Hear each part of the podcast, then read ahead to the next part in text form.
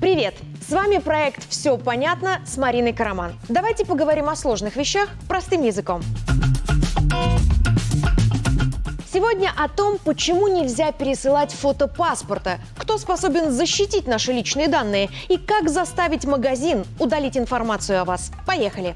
Недавно в сети появилось видео, в котором полицейские Китая сканируют прохожих через очки дополненной реальности и тут же получает данные незнакомых людей. Еще в 2018-м инженеры КНР создали такие гаджеты, чтобы в реальном времени можно было выдергивать из толпы лица преступников. Распознавание лиц и электронная аутентификация плотно вошли в нашу жизнь, когда появилась разблокировка мобильника лицом и отпечатком пальца. А ведь это использование нашей биометрии частными компаниями. Мы перестали обращать на это внимание. Но в последнее время в лентах новостей зачастили истории про утечки персональных данных. И даже продвинутые почитатели новых технологий напряглись. А в сохранности ли их личные данные?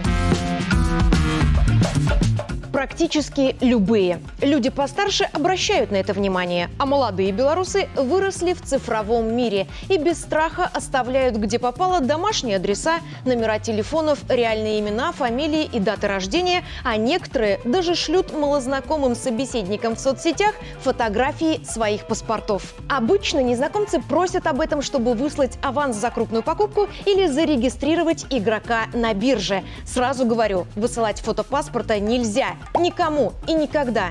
И могут шантажировать или взять на него онлайн-кредит. Личные данные сейчас просят все подряд. Соцсети, магазины, салоны красоты, сервисы доставки, суши-бары и пиццерии, интернет-магазины, банки, налоговые, поликлиники и еще куча заведений. Но большая часть из них не способна защитить вашу личную информацию. Те, кто работает с вашими данными от имени государства. Защиту цифрового поля Беларуси очень серьезно прокачивают. Полтора года назад у нас появился Национальный центр защиты персональных данных, а в минувшем феврале президент подписал указ о кибербезопасности страны. По нему армия айтишников и инженеров создает мощный щит против кибератак на государственные организации. Что важно, закреплена персональная ответственность их руководителей за сохранность данных, чтобы мы могли доверить часть жизни цифре, ведь в некоторых случаях это придется делать. Например, Беларусь переходит на ID-карты и биометрические паспорта. Многие им не доверяют, но они защищены от современных угроз намного лучше, чем бумажная книжка. ID-карта, например, это не просто кусок пластика, это бутерброд из нескольких слоев поликарбоната, каждый из которых со своей защитой. В карте чип. В чипе информация о человеке, фото отпечатков пальцев и цифровая подпись. Ее по заказу МВД создает Национальный центр электронных услуг, а правоохранители привязывают подпись к карте. Владелец получает конверт с двумя пин-кодами и одним ПАК-кодом. И без них никто не может воспользоваться этой подписью. МВД никогда не передает личные данные граждан через интернет, потому перехватить их невозможно. Информация летит по защищенным каналам, то есть по спрятанным кабелям. Кабель взять в руки можно, информацию из него нет. По этой же причине в Беларуси невозможна аутентификация людей через VR-очки. Такая система работает через интернет, а наша страна отказалась от передачи биометрических данных в сети. МВД не подпускает к своей базе данных другие организации, и вытащить из нее записи никто не может. Сведения в ограниченном объеме ведомство передает только через буфер – общегосударственную автоматизированную информационную систему, она же ОАИС. С ней заключают договоры все организации, которые работают с ID-картами. Пример. Человек с ID-картой регистрируется в поликлинике. Регистратор сканирует ее. Летит запрос в ОАИС. ОАИС требует от поликлиники цифровую подпись, чтобы убедиться, что это не хакеры. Получает ее и запрашивает для поликлиники данные о МВД.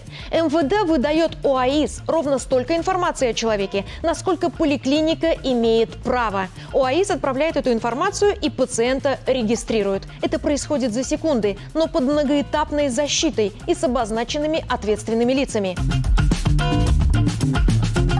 Пациент поликлиники должен сообщить свои данные, чтобы в случае чего человек мог оспорить от своего имени заключение специалистов, воспользоваться страховкой, заключить договор о платных услугах или открыть больничный. Но разрешать вписывать свои данные в электронную карту пациент вовсе не обязан. Для этого нужно просто сказать, что вы против электронной обработки персональных данных, и ваши документы будут вести только в бумажном варианте. ЗАГСы регистрируют акты гражданского состояния, то есть просто фиксируют, что кто-то родился, умер, женился, развелся или сменил имя. Данные о том, что факт свершился, ЗАГС передает в регистр населения, а его тоже ведет МВД. Защищает закон о регистре населения и приблизительно те же механизмы, что охраняют данные ID-паспортов. Как работает? МВД получает от ЗАГСа данные о факте. Родился такой-то человек. ЗАГС делает запись о регистрации ребенка в двух экземплярах и хранит их 100 лет. Один в самом отделении ЗАГСа, второй в областном исполкоме. Когда 100 лет проходит, эти записи передают в государственный архив. Бланк свидетельства о рождении человека в ЗАГСе не остается. Он есть только у родителей ребенка. То есть красть хакерам у ЗАГСа нечего. ЗАГС – это орган, который помогает МВД наполнять регистр населения и делает это тоже через закрытые каналы связи, а к данным допускает только определенных законом сотрудников, потому в случае утечки найти и привлечь к ответственности виновного не составит труда. В банках данные пользователей защищают люто навороченные программы и банковский кодекс. Священная корова этого кодекса – банковская тайна. Документ прописывает, что она включает, перечисляет лиц, которые имеют право запрашивать у банка сведения и возлагает на Нацбанк и коммерческие банки обязанность охранять финансовые интересы клиентов и обеспечивать неприкосновенность их частной жизни. Все системы хранения и защиты информации пускают в работу только после аттестации в оперативно-аналитическом центре при президенте, то есть снова защита государством и ответственные, у которых есть должности и имена. Есть еще один важный момент. В банках информация хранится только до достижения цели сделки, то есть пока действует ваш договор на обслуживание. Стандартный период хранения не больше пяти лет. Потом информацию о вас просто удаляют из базы, и найти ее там уже никто не может. Нет, Частники так защитить данные не могут. Во-первых, потому что создать реально надежную систему хранения – это безумно дорого. Над этим работают целые IT-компании. На всех этапах написания софта в него закладывают хитросплетение алгоритмов, которые шифруют данные, делают пути к ним извилистыми, а информацию – нечитаемой для посторонних.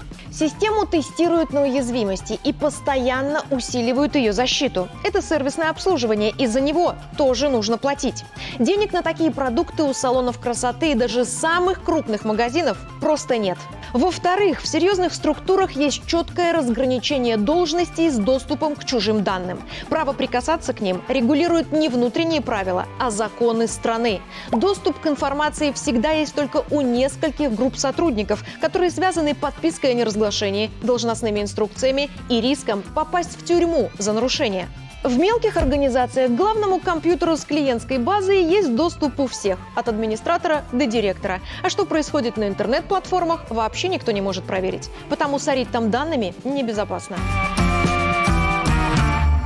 Лучше их вообще не оставлять. В белорусском законе о защите персональных данных есть такое понятие, как избыточная информация. С вас могут брать только те сведения, которые необходимы для оказания услуги. Если просят домашний адрес, чтобы выписать скидочную карту, имеете полное право не давать. Это лишние сведения для магазина или парикмахерской. Отказать вам в выдаче карты из-за их отсутствия нельзя.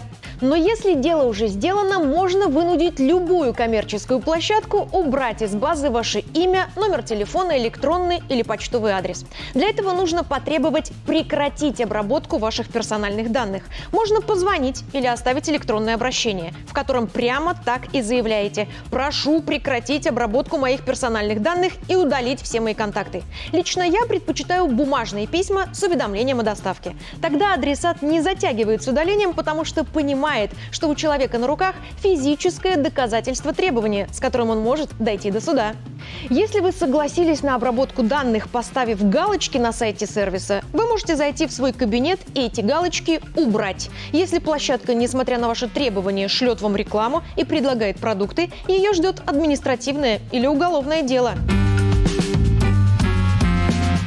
Для того, чтобы белорусы могли быстро решать любые вопросы с личными данными и прокачивать информационную гигиену, в ноябре 2021 года в стране заработали закон о защите персональных данных и Национальный центр по защите персональных данных. Создать эту структуру распорядился президент. Там трудятся ребята, которые знают о безопасности личной информации все – они помогают людям разобраться в спорных ситуациях и отстаивать право не светить сведения о себе без надобности. Их сайт cpd или kpd.by. Там контакты, лайфхаки и еще много полезной информации. Но для того, чтобы чувствовать себя спокойнее и увереннее, каждому белорусу стоит уже сейчас прочесть закон о защите персональных данных и сделать пометки на полях. Документ не длинный, не сложный, но с максимальным КПД. А дальше принять тот факт, что данные белорусов тоже часть цифрового мира – мы не можем от него отделиться. Частичная адаптация неизбежна. Ценить человека, который законами адаптирует правила этого мира под нас, а не подчиняет нас ему. На требование озвучить домашний адрес не стесняться спросить «А вам зачем?» И не озвучивать, если ответ вас не убедил. Дозировать данные как лекарство. Оставлять только если предполагаемая польза от этого превышает предполагаемый вред. И обязательно использовать государственные инструменты защиты своих сведений. Их много и становится только больше. Я Марина Караман, и как выглядит щит вокруг наших данных, мы разобрались. Все понятно? До встречи! thank you